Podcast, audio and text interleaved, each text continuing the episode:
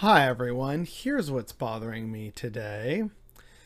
So, it's been a few days now since this ship got lodged in the Suez Canal. And it's all anyone can talk about and how, whoa, geez, you know, it's disrupted 10% of global trade.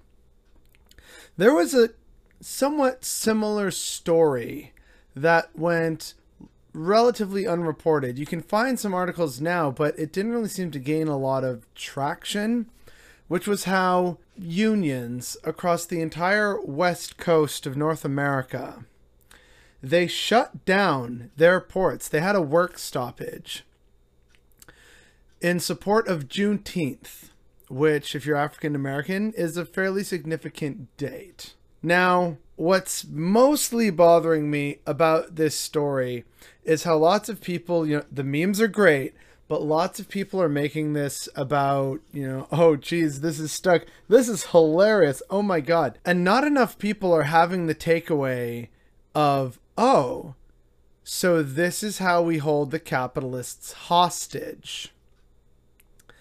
If you shut down the ports, apparently a lot of our trade goes through two canals, the Suez and the Panama Canal.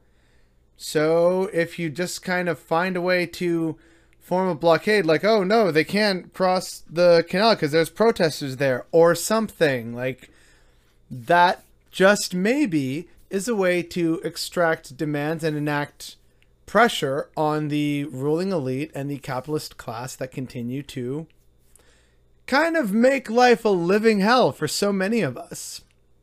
But instead, it's just funny shit memes instead of a takeaway for what the working class can do and exert pressure on those who constantly exert pressure on them.